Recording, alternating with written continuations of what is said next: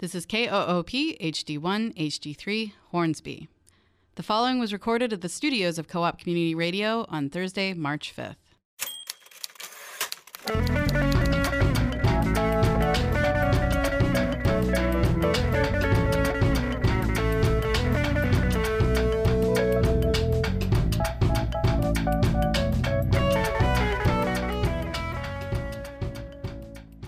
Welcome to the Austin Chronicle Show. My name is Kim Jones, and I am the editor of the Austin Chronicle, Austin's independent source of news and culture reporting since 1981.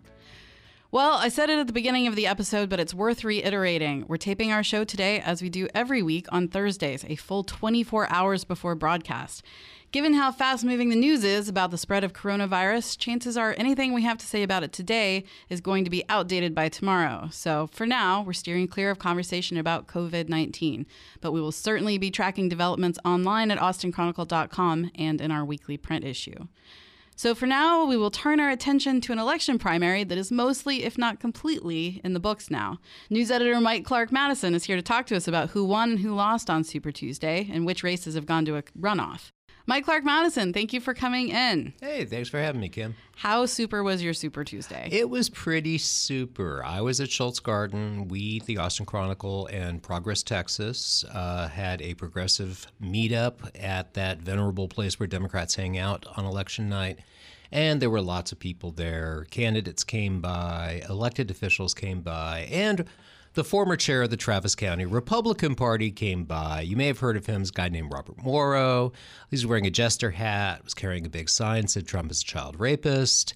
He got bounced out of there by the constables, but he was celebrating because he won or is leading into the runoff on the Republican side for the State Board of Education, a job that he is well suited for, I'm sure.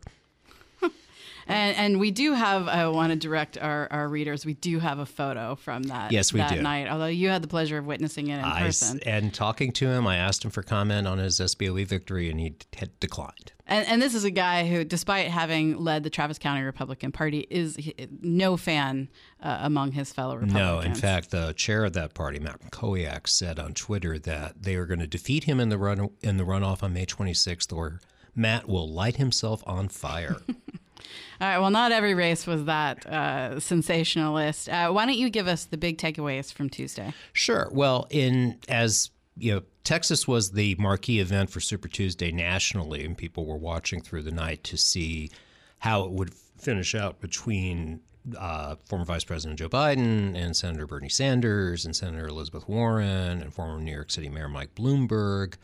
Uh, the latter two of them doing very badly and ending, they have both ended their campaigns as of the time that we're talking. Uh, in Travis County, and more specifically in Senate District 14, which is how they allocate delegates, Sanders was expected to do well, and he did. Uh, Warren was expected to do well, and she did. She got three delegates here out of five statewide. Um, and Biden wasn't expected to do well, and he did. On election day, Sanders and Warren got about as many votes as they had gotten in the early vote. But Biden got twice as many as he got in the early vote. And he ended up pulling into second place in Travis County. And that trend was pretty much the same statewide. And he ended up, of course, pulling into the lead and taking the state. Mm-hmm. So that happened. Um, you could see some of the effects of that down ballot in, for example, the Senate race, the U.S. Senate race. Cristina Tzintzún Ramirez from here in Austin, who was probably the most closely aligned to Bernie Sanders of the candidates in that race, came close to, but ultimately failed to make the runoff. That's going to be between MJ Hegar and Royce West. And and MJ Hegar, um, who's really popular around here, she uh, is. She had she had a pretty decisive first place finish. Yes, right? she's definitely right. well in the lead now, and it's very it's questionable whether there was in fact an anti MJ vote that's going to consolidate in favor of Senator West, or whether people just didn't know there were 12 candidates in that race. So sure. there's obviously a lot of people breaking, um, at, just making up their minds at the last minute. So, and this is to challenge John Cornyn. This is to challenge John Cornyn, and so that race, along with other races down ballot, are going to be going to a runoff, and that's not until May 26th. So for a lot of these elections, they're just now starting over. Right. we thought we were done. no, we're not done. Uh, and the on the local level, this is another race that pretty much matched the establishment versus the progressive wings of the Democratic Party with the district attorney race where incumbent Margaret Moore actually came in second to challenger Sanders and Dorsey, Warren and Dorsey, Jose Garza, who is the director of the Workers' Defense Project, which was founded by Cristina Tzintzún Ramirez. They will uh, now go head to head May 26th in the runoff. Uh, Erin Martinson, who came in third, has endorsed Jose Garza. They were both running no surprise there. strongly against yeah. Margaret Moore. However, the makeup of the electorate in May is going to be a lot different, or has traditionally been a lot different than would be the case on Super Tuesday. So you're going to have probably a much older, much wider, probably more supportive of Moore electorate to start with, and that's the the world in which uh, Jose Garza and other progressives who are in runoffs are going to have to bring out their voters against what would normally be the turnout trends. So you're saying historically for runoff elections, there's just not the same kind of fervor. It's just not the same kind of fervor. But far fewer people and a far more traditional electorate than you see. I mean, this is the same way that Ted Cruz won the Senate seat back against David Dewhurst was the runoff for the primary ended up being very low turnout and only his strong voters who are the kind of people who always vote were the ones who showed up. And so that's going to be something we'll see happen in the DA race. We'll also see it in the county attorney race where Delia Garza, Mayor Pro Tem, uh, no relation to Jose, but also the progressive in that race is running against Laurie Eiserloh, who is the current assistant county attorney. So the two women in that race went on to the runoff. There are also other races down ballot, particularly in the judicial races, where a trend that's been true in Travis County for a long time, which is that women tend to do well in the judicial races, and that voters who don't really have a lot to go on in those races tend to prefer just the female candidate on the ballot. And we saw that in particular a race involving a woman named Madeline Connor, who was a a very controversial candidate who had been identified in several courtrooms as a vexatious litigant who was running against a very popular incumbent judge Tim Sulak, and she managed to prevail at the very last minute. And so we're going to see that happen. Another incumbent judge, Ava Wahlberg, also lost to his female opponent. So. Uh, just a reminder while we're in the middle of this uh, to our listeners that it is Co op Spring Membership Drive, and volunteers are waiting for your call now at 512 472 5667. We could go on talking about this election a lot, but uh, an election, I should point out, that saw historic voter turnout. Uh, but there's another developing story right now that I wanted to ask you to give us just a quick little insight into what is coming. Yes, and this is also going to involve the November election that the long awaited Project Connect plan for transit system that's going to be on most likely the November ballot is going to be formally revealed uh, to the City Council on Monday and the Capital Metro Board on Monday and is being revealed to media this weekend. So you'll be seeing it online at the Chronicle and at the Statesman. Uh, it is recommending light rail along Guadalupe and Lamar from the North Lamar Transit Center, so 183 in North Lamar, down to approximately Stassney Lane in South Congress, and then out from Republic Square across the river down Riverside to the airport. That would all be rail. Uh, downtown, there would be a series of tunnels. So much of that would be underground and, as was pointed out, air conditioned. There will also be a bus rapid transit that could be light rail in the future that would connect the current downtown station by the convention center to ACC Highland. And there would be extended service on the Red Line, including a new stop at the soccer station, and service on the Green Line commuter rail from, through East Austin, the Eastern Crescent, up to Colony Park. And this uh, this Project Connect, the modern transit system plan, that's going to be on the ballot in November, right? Right, and everyone knows, and the city and capital metro are making sure everybody knows that we're playing catch up. That other cities have been investing in transit for years, and we've been not. Mm, several plants have failed, so this is a big, bold, expensive plan to get to a point where other places have had 20 years of head start. And so we're looking at a price tag that will be under, but almost likely in the $10 billion range. Ouch. And how that's going to be funded is, you know, still up in the air. There will be federal funding that they're assuming is going to happen, but that's really the most uh, detail they're going to get into on Monday is how they plan on paying for it. All right. Well, I'm sure, Mike, you will be back in the studio with us in the coming weeks and months to talk more about this. Uh, in the meantime, uh, we're going to take a quick break. Don't go anywhere. Welcome back to the Austin Chronicle Show. We're in the studios of Co op Community Radio, 91.7 FM in Austin, and live streaming through koop.org. I'm your host, Kim Jones, editor of the Austin Chronicle. And I am so excited to introduce our next guest in the studio. Chronicle readers already know Emily Beyda's name. She's been a longtime contributor to our food section, and she wrote the popular Dear Glutton column, which was sort of an advice column slash restaurant recommender slash celebration of responsible hedonism. Uh, a little bit hard to describe, but a little bit hard to describe, but always delightful to read. Emily is currently on a book tour for her debut novel, The Body Double, The Body Double, and she'll be at Book People Friday night at 7 p.m. for a reading and conversation with food editor Jessi Cape. And she is here with us today to talk about the book. Emily, thank you for joining us. Hi, thank you so much for having me. I'm so excited to be here with you. We're really happy to have you here. Uh, the book is beautifully written, um, and it also totally creeped me out, which is a, a, a, huge compliment in the best way possible. So, why don't you give our readers the spoiler free elevator pitch? Well, first of all, sorry for any nightmares. I, uh, I apologize. so, the book is basically about this woman who gets recruited from a small Midwestern town to be the body double of a reclusive actress and ends up slowly taking over her life.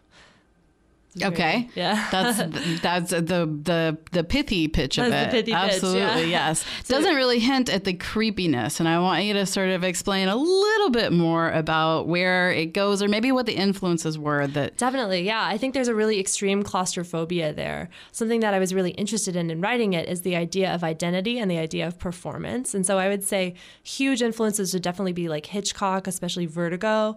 Um, just there's so much amazing pop culture having to do with like what it means to be a person and how you create this version of yourself that you send out into the world as an avatar. I mean, David Lynch is another huge inf- influence, obviously, like Mulholland Drive. Uh, I just really love that idea of the constructed self. Mm-hmm.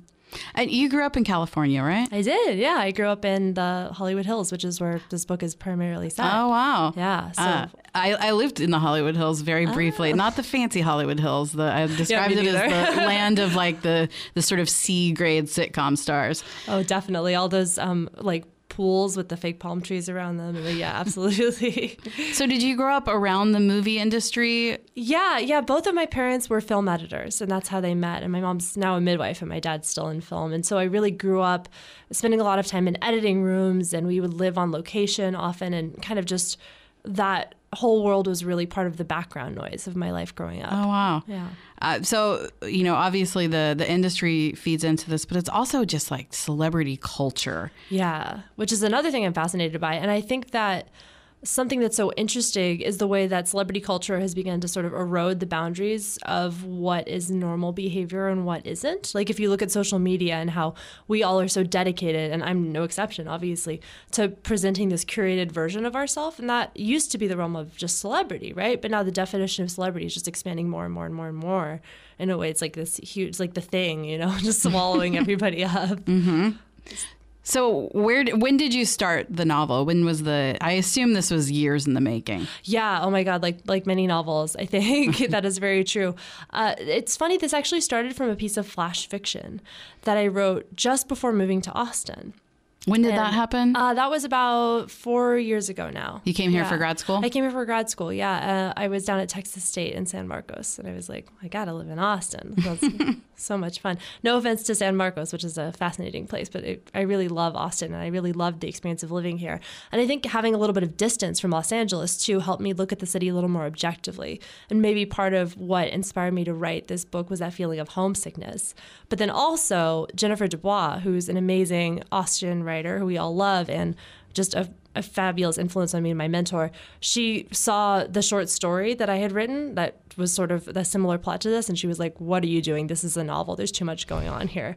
So I completely went down the rabbit hole, and now here we are. Just a reminder to our listeners it is spring membership drive time. And if you like what we do here and you want to support Co op FM, give a call to 512 472 5667 to donate now. And I'll say for all of you nostalgic former Austinites like me who love listening to KOOP online, you also have an obligation. Get it together, guys. Give them a call.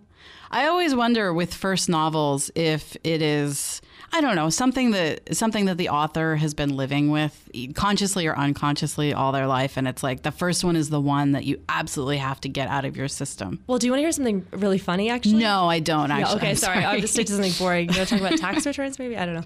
Um, well, this actually is not my first novel. Oh, So my first novel, I spent really years writing, and it was Uh-huh. really, really personal. It was about my great aunt. I mean, it's a fictionalized account, obviously, about my great aunt, who was an incredible influence on me. I actually have her um, her ring on right now, and she was just this amazing person. I spent all of these years researching this very personal novel, and then my car was broken into, and my laptop was stolen, and I hadn't backed it up because I was like 20. I didn't know and so it was gone. And then about a year later i got a message on my like facebook other inbox mm-hmm. from this man who lived in bogota colombia. And he said i bought your laptop at a flea market and i read your book and i really like it and i'm a poet. I know how important these things are. Do you want me to send it back to you?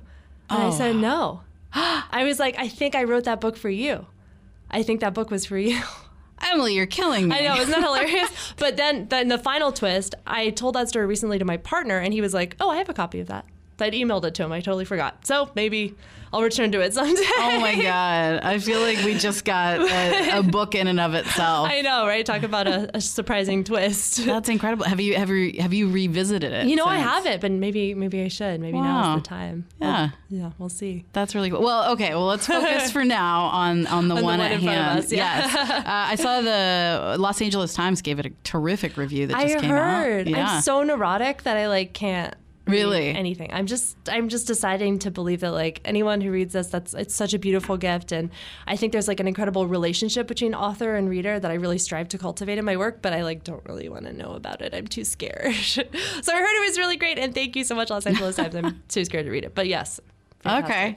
so, uh, you know, you worked, you you wrote for us for a few years. Has that? Yeah. I don't know. Is talk to us about sort of the difference between the the writing you were doing for the newspaper and what the fiction writing is like for you. Is it a different process? A hundred percent. I think Yeah. it occupies a totally different emotional space, but I really think that my time at the Chronicle really did have a huge influence on my process with this novel. I mean, I don't know if you know this, but I started writing for you guys because I basically cold called Brandon Watson.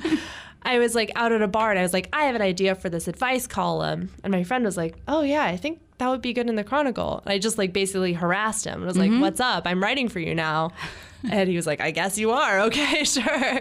And it just kind of spiraled out of control from there. But just having that community of people who are so interested in exploring a city through words and in creating this space where other people can find out about like events and shared experiences and creating this community through writing, I think is a huge, huge influence. Mm-hmm. Absolutely. And that's why I love the Chronicle and that's why I have so much love for community newspapers, you know, the world over. I think it's a real art form. yeah. Yeah. So, are you of Austin anymore? Are you fully back in I'm California? kind of a little bit of both. I still Yeah. have a house here. Okay. Um, over on MLK and 183. Come visit me, guys. Um, we'll tell you where. But uh, yeah, I still have a house here, and I come back here pretty frequently to just like come and come Mm-hmm. and hang out. But I'm mostly in California now. That's where my family is. So Is Los Angeles your muse? Do you think? I think maybe, yeah, I think maybe so. I know it's a controversial city, but I really love it. I Yeah. think it's I think it's such a weird shared dream space where people can really create their own reality. And I think in a way, it's very similar to Austin in that way. Mm. You know, that there's so much of it and there's so much room for, for self creation and myth making here. So, what is next for you? Um, actually, I just finished a first draft of another book, which you will love if you like being creeped out because it's kind of a horror somehow. I don't know how that happened. It's very creepy. It's about this uh, plague that causes women to lose the ability to speak and this young couple buys a abandoned summer camp to try to escape from it, and it just goes it goes very badly for them. Oh my goodness! So I'm trying to get a handle on that. We'll see what happens. I don't know. That's great. Well, for now, I guess we're just gonna we'll have to satisfy ourselves with the Body Double, which is out now, and you are going to be reading tonight, right? Yes, I'm so excited in conversation with Jesse, who is my editor at the Chronicle, and just like a gem of a human. I'm so excited. Absolutely. I, I, I too think she is a gem of a human. Who doesn't? Well, good luck with the book. I'm just, I'm so excited for you. We've loved having you write for us at the Chronicle. And, you know, I just hope you have the best success with Thank you so thing. much. Thank you for giving me this home to, you know, practice my craft in. I just have so much love for y'all. Thank you. Absolutely. Thanks. Thanks, Emily. And that is a wrap for another episode of the Austin Chronicle Show. Thanks to my guests today, Mike Clark Madison and Emily Beyda. Thanks also go to our engineer, Evan Hearn, and to Kevin Curtin and Jonas Wilson for writing our theme music. And thanks to you, listeners, for tuning in.